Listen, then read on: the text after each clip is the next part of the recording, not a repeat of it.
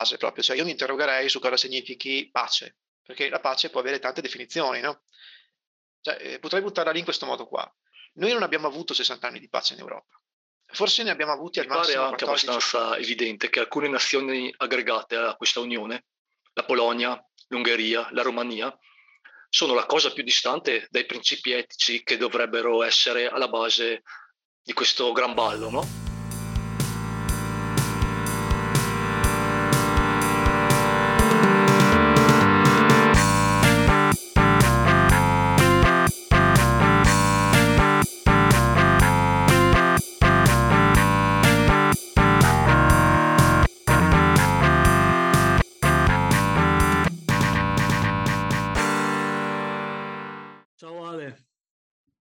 Ciao Andrea.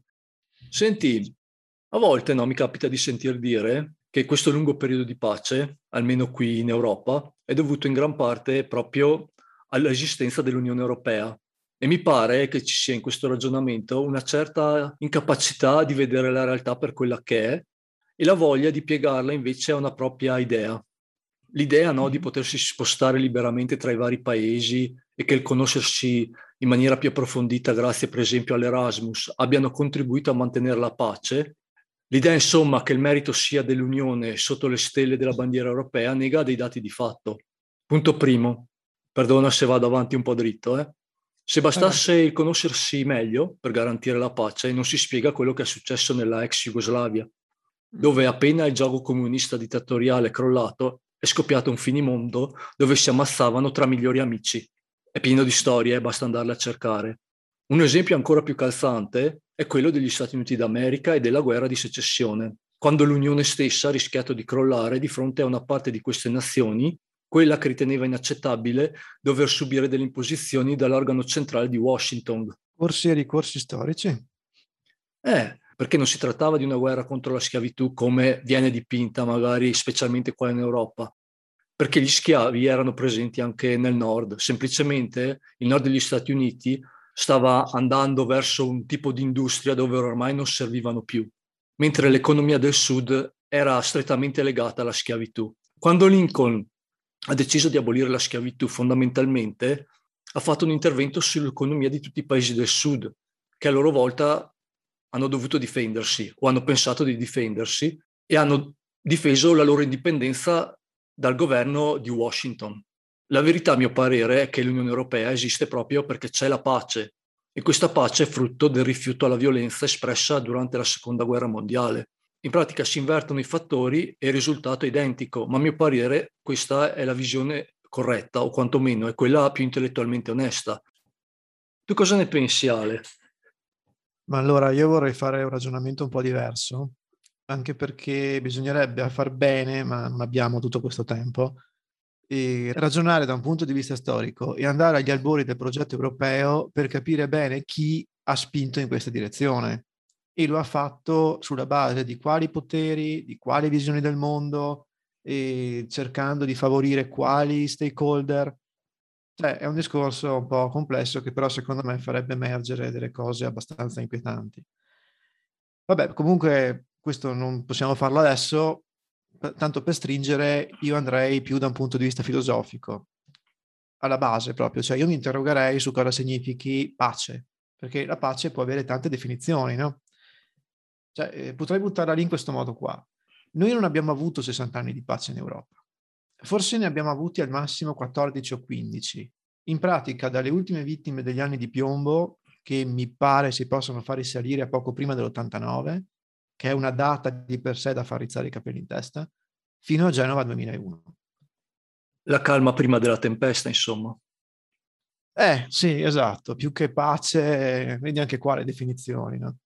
Comunque Genova 2001, che parliamoci chiaro, è stata a tutti gli effetti una battaglia condotta da una parte dell'Italia, quella supina all'elite, contro un'altra parte del paese, quella che a quei tempi manifestava per delle idee giuste e razionali e soprattutto non manifestava per i propri interessi, ma manifestava per un'idea. Però senti, permettimi una cosa, se tocchiamo la questione filosofica legata all'Unione Europea, mi pare anche abbastanza evidente che alcune nazioni aggregate a questa Unione, la Polonia, l'Ungheria, la Romania, sono la cosa più distante dai principi etici che dovrebbero essere alla base di questo gran ballo, no?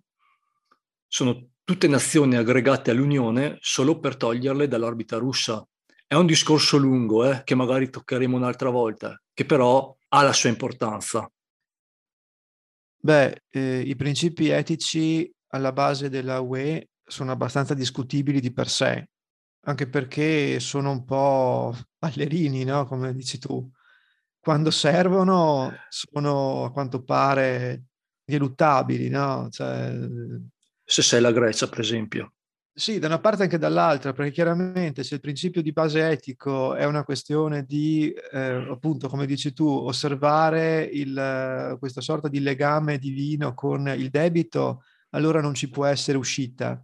Però quando invece non fa comodo, allora si può anche evitare tutte queste cose. Sì, sì, è abbastanza lasco, sì, diciamo, sì. Tutto il discorso. Diciamo che è una fisarmonica.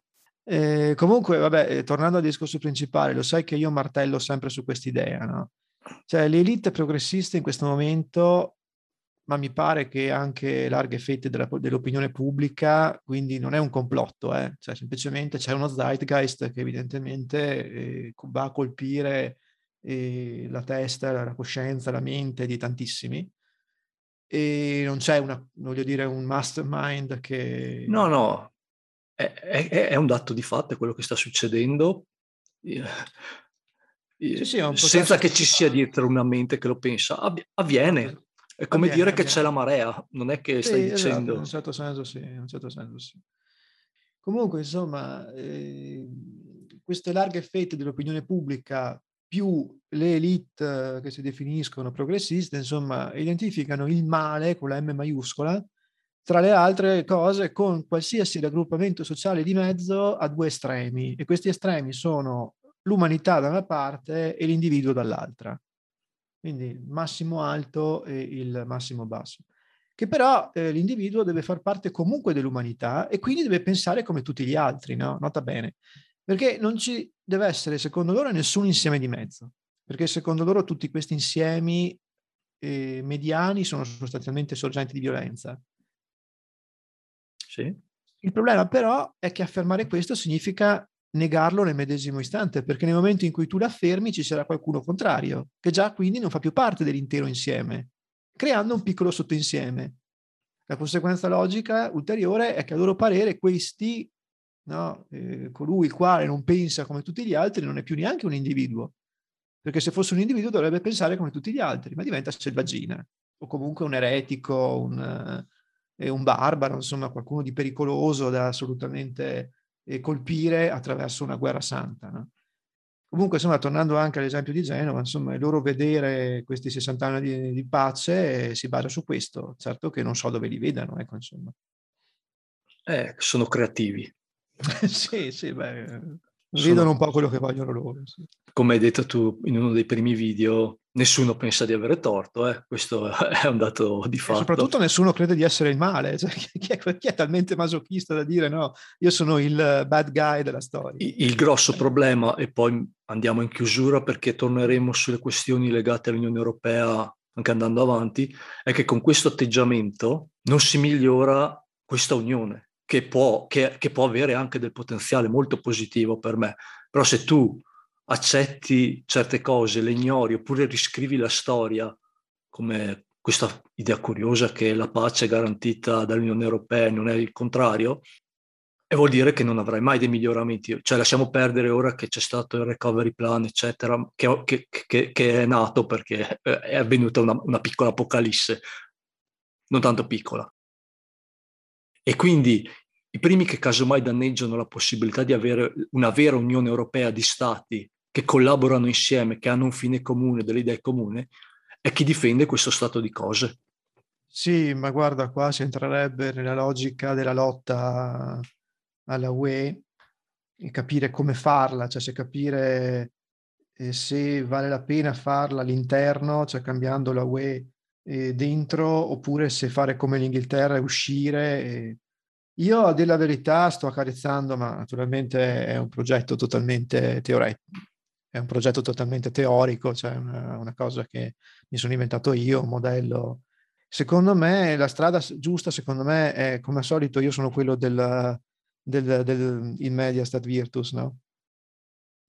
Cioè della virtù sta nel mezzo. Sì. E bisognerebbe creare gli Stati Uniti dell'Europa del Sud.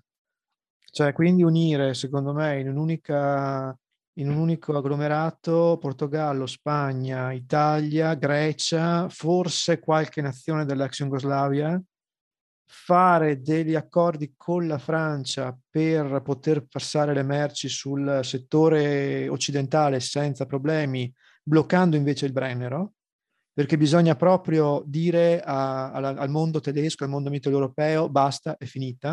Qua ci dimentichiamo che l'Austria l'anno scorso ha chiuso il Brennero, impedendo a chiunque di muoversi all'avvio della questione Covid, che sembrava riguardare solo l'Italia. Ci hanno messo 5 minuti a organizzarla la cosa. Ma esatto, ma perché secondo me il vero problema qui è la Germania e l'Italia. Cioè, alla fine è un gioco tutto fra noi e loro, secondo me. L'Europa conta fino a un certo punto. Cioè, e purtroppo in Italia abbiamo delle forti sacche di tafazzi, sì, cioè praticamente di gente che si martella sul testino. È limitativo, perché comunque l'Olanda ha un peso enorme, perché grazie all'Unione Europea guadagna miliardi da tasse che dovrebbero essere pagate in altri paesi, per esempio.